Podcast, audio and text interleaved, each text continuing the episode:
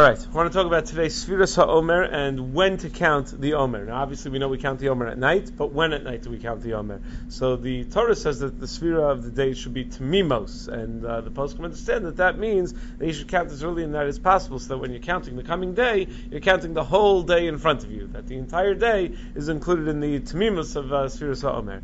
Now, should you count before Mariv, should you count after Mariv? So the Shulchan Aruch says very clearly that Svirah should be done after Mariv, but before Aleinu. That's what the Shulchan Aruch says. That apparently is the original Minhag, after Mariv, before Aleinu. So we'll get to the Aleinu part in a second. The Rabbi Yaakov Emdin, in the Mor U'Ketziah, quoted in the Bi'ur Halacha, says that really the counting should be done at the very beginning of the night, even if you don't daven until later. What if I daven at 11 o'clock Mariv? So I should still count Svirah after Mariv? So he said, no, obviously you count as early in that as possible. The only reason Shulchan Aruch says after Mariv is that the minhag used to be that everyone used to daven Mariv very early in the night, so that's why it says to count after Mariv. But it's not really a din to count after Mariv. However, the Chok Yaakov, on the side of the Shulchan Aruch, quoted in the Bi'ur Halacha, says no, there is such a din, that Mariv should always come first, even if you're going to daven later.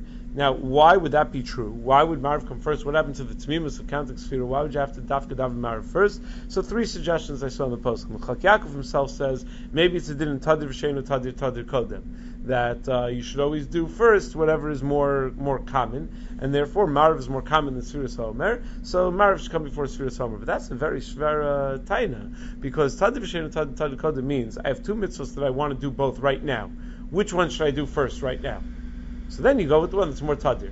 But if you have one mitzvah that you're anyway not going to do for the next 3 hours, and another mitzvah that you could do right now, so what? I should delay the other mitzvah 3 hours since I'm delaying one of them 3 hours?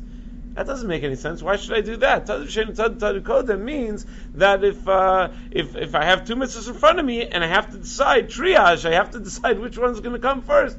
So you decide with the tadir. Very, very difficult to understand why this should fall in the category of Tadir. And I saw Rav Azra in the Chuvin Chelav Siman Gimel has that same taina. He doesn't understand the Chok Yaakov for the same reason. The Be'er Heitev in Sivkat L'Chav writes that the mitzvah of Sefirah should be done with a minion, because it's appropriate to do mitzvahs in proximity to each other, and to dafka do it perabim. There's such an additional hidur in doing it perabim. So that's why when you davening Mariv with a minion, so you should do Sefiras HaOmer with a minion. That's why it's dafka after Mariv, even though theoretically one would have thought it would be better to count earlier in the night. No, after Mariv is better. Rav Azra says that the reason to do it after Mariv is just a very practical reason. Rav Azra in that Tshuv in Chelig Vav, Simenun Gimel, is that people typically forget to count Sefirah unless they're doing it together with Mariv. That's why, for the most part, at least in my experience, is the women that I know in my family very rarely make it to the end of Sefirah counting with the bracha, because they don't have Mariv with the minion every night. If you have Mariv with the minion every night, it's very easy to remember to count Sefirah with the bracha, because it's what they do. So there are all sorts of tricks. You have reminders, emails, and whatever, and you set your iPhone, and I always switch my watch from my left hand to my right hand to remind me. You have all sorts of tricks, but that's the most commonly time that it's forgotten is if a person is not davening Mariv with the minion. So that's why it makes sense to count Sefirah together with Mariv, to make it as a built-in reminder. Now, are you allowed to count before Tzeis HaKochavim? So technically, Sefiras HaOmer Bizman Hazeh is midrabanan, is only mitzvah midrabanan. Now that we don't have the Korban HaOmer, it's machlokes Rishonim, but we paskin as midrabanan. So any doing a mitzvah that's mitzvah b'layla during Bein HaShmashos is a Suffek, and the halacha is Suffek d'Rabbanan l'Kula. So technically, one is Yotzei if one counts during Bein HaShmashos. However, one tries to avoid situations of Suffek, and therefore it's clearly better to count Sefirah after Tzeis HaKochavim and not to count during Bein HaShmashos. Now, what should you do if you're davening a shul that davens Mariv early and they're counting during Bein HaShmashos? They daven Mariv, let's say, in my shul when we have a Mariv minion on Sunday night. During the week, the Mariv minion is 10:15. It's late. But on Sunday night, the Mincha Mariv is together, and Mincha is right before Shkia, Mariv is right after Shkia. So we finish Mariv, it's 12 minutes after Shkia. So that's squarely in Bein HaShmashos. So can you count Sefirah then? So the Mishnah Berurah says, his interpretation of the Shulchan Aruch is that you should count with the minion without a bracha, having in mind that if you remember later, you don't want to be Yotzei with this counting, and if you remember later, then you should count with the bracha. Meaning you should count al tanai. Count now, al tanai, that if I forget later, this should count as my mitzvah of Sefiras HaOmer. If I remember later, this should not count as my mitzvah of Sefiras HaOmer, and then I'll be able to make a bracha later and I'll count later. That's what he suggests is the sheet of the Shulchan Aruch. Then he quotes the sheet of the Taz and the Magen Avraham, who say that there's no such thing as making a tanai. You can't make a tanai that I'm going to say the Svirah, and maybe it won't count as the Svirah. It's only if I forget later that it counts as the Svirah. If I remember later, it doesn't. There's no such thing as such a tanai. And the only reason the Shulchan Aruch recommends to count early with the minion is to not make it appear as if you don't want to do the mitzvah. But you should certainly have specific kavanah not to fulfill the mitzvah at that point, meaning not with a tanai. Shulchan Aruch is really recommending, says the Magen Avraham, that when the shul is counting early, you should have in mind that you don't want the mitzvah. I'm saying this Svirah without any kavanah l'shem mitzvah. Dafka kavanah not to be yotze the mitzvah, because I want to count later after the Tzeis HaKochavim. Problem with doing that is you're going to be so frum, and you're going to have in mind, I don't want the mitzvah, and then later you're going to forget because you're not counting the minion. So I think the minhag that people do is they do count with a bracha during Bein HaShmashos, because meikra din you're yotze, and if you remember later, count again without a bracha later. I think that's typically what people normally do. But what about, this was the question that was originally submitted, before Aleinu or after Aleinu? We've seen both minhagim. Some shuls they'll count Svirah before Aleinu, others count after Aleinu. So in Harei Kedem, in Simen Kuf Tes, in Chelik of Harei Kedem, he deals with this issue. He writes that in the Sefer Shari Rachamim of the Gra, that he says that that you should count after Aleinu, and the Chok Yaakov and the Shulchan Aruch and the Siman Tav Peites and the Prima Gadol Neshal Avram Tav Peites and Kantas Vav says you count before Aleinu. So he said, what's behind this issue? Count after Aleinu, count before Aleinu. So he says it's not an issue. These two days have nothing to do with Sefiras HaOmer. These two days have to do with how you view Aleinu. It has nothing to do with how you view Sefiras HaOmer. He says, what is the yesod of saying Aleinu at the end of every tefillah? There are two possibilities. Either it's a din in the Gemar tefillah, that the cherry on top of every tefillah is supposed to be Sefiras HaOmer, or it's a din in leaving shul, that before you leave shul, I mean, not Aleinu, not Sefiras HaOmer, or that it's a din in leaving shul, that before you leave shul, you should say Aleinu. That it's something that a person does before they leave shul.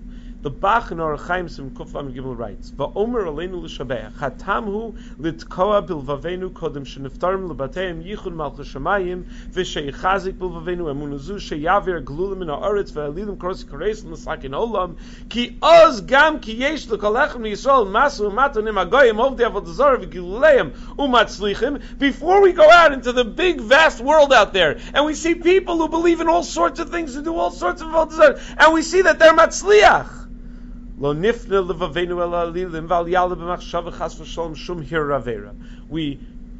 ourselves the notion that it's all hevel v'rik, it's all garbage, it's nothing, and that our emunah, that HaKadosh Baruch Hu is the real deal, and our religion is the real thing. We have to remind ourselves of that before we go out into the real world. Says into the big world out there. Says the Bach. Apparently, what the Bach holds is Aleinu is not about tefillah. Aleinu is about leaving shul. When you're going to leave the comfortable confines of your base medrash, your base HaKnesses, so you remind yourself before you go out that what's truly valuable. If that's true, then when you're davening Minhag Mariv together, let's say, and you're not leaving shul in between, you shouldn't say Aleinu, right? If we're about leaving shul, you shouldn't have to say. And he says that's why the minhag of the Chassam Sofer was he wouldn't say Aleinu after Mincha on Erev Shabbos, because he wouldn't leave shul after Mincha on Erev Shabbos. He'd stay for Kabbalah Shabbos followed by Mariv, yeah? Shachris. Oh, that's not the last thing we say. Yeah, the minhag we say Shir Shalayom after. It's also good kasha.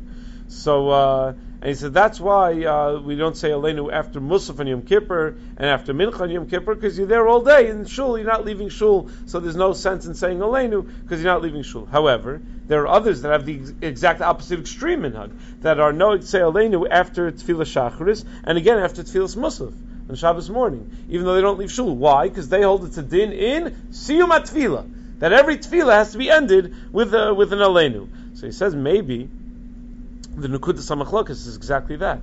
When should you say Svirah? If you hold Aleinu is the Gemar HaTefillah, so Svirah is not a Tefillah. Svirah is a mitzvah b'fnei atzma. It has nothing to do with Tefillah. We just happen to put it near Mariv because it's an easy way to remember, but it's a separate mitzvah. So you would first finish off Tefillah with Aleinu, and then count Sefiras HaOmer. But if you hold Aleinu is not a Gemara Tefillah, Aleinu is the introduction to going outside to the big world out there, so Sefiras HaOmer should come first, because Aleinu should be the last thing you do before you leave shul. That's how the Ras Soloveitchik explained the two minhagim. What I've seen in many places is that they'll count Svirah after Aleinu. They'll count Svirah before Aleinu typically, because that's what it says in Shulchan Aruch. But if they're counting early, because they daven right after Shkia, then they'll count Svirah after Aleinu. Why? Because at least you'll push Svirah back another minute or so, another minute and a half between Aleinu and the Kaddish. You'll be able to push Svirah, a little bit later into the night, and that's at least closer to nighttime, closer to the proper Zman of Svirah HaOmer. Okay. Ohio, ready for some quick mental health facts? Let's go. Nearly 2 million Ohioans live with a mental health condition. In the U.S., more than 50% of people will be diagnosed with a mental illness in their lifetime. Depression is a leading cause of disability worldwide. So why are some of us still stigmatizing people living with a mental health condition when we know all of this? Let's listen to the facts and beat the stigma. Ohio, challenge what you know about mental health at beatthestigma.org.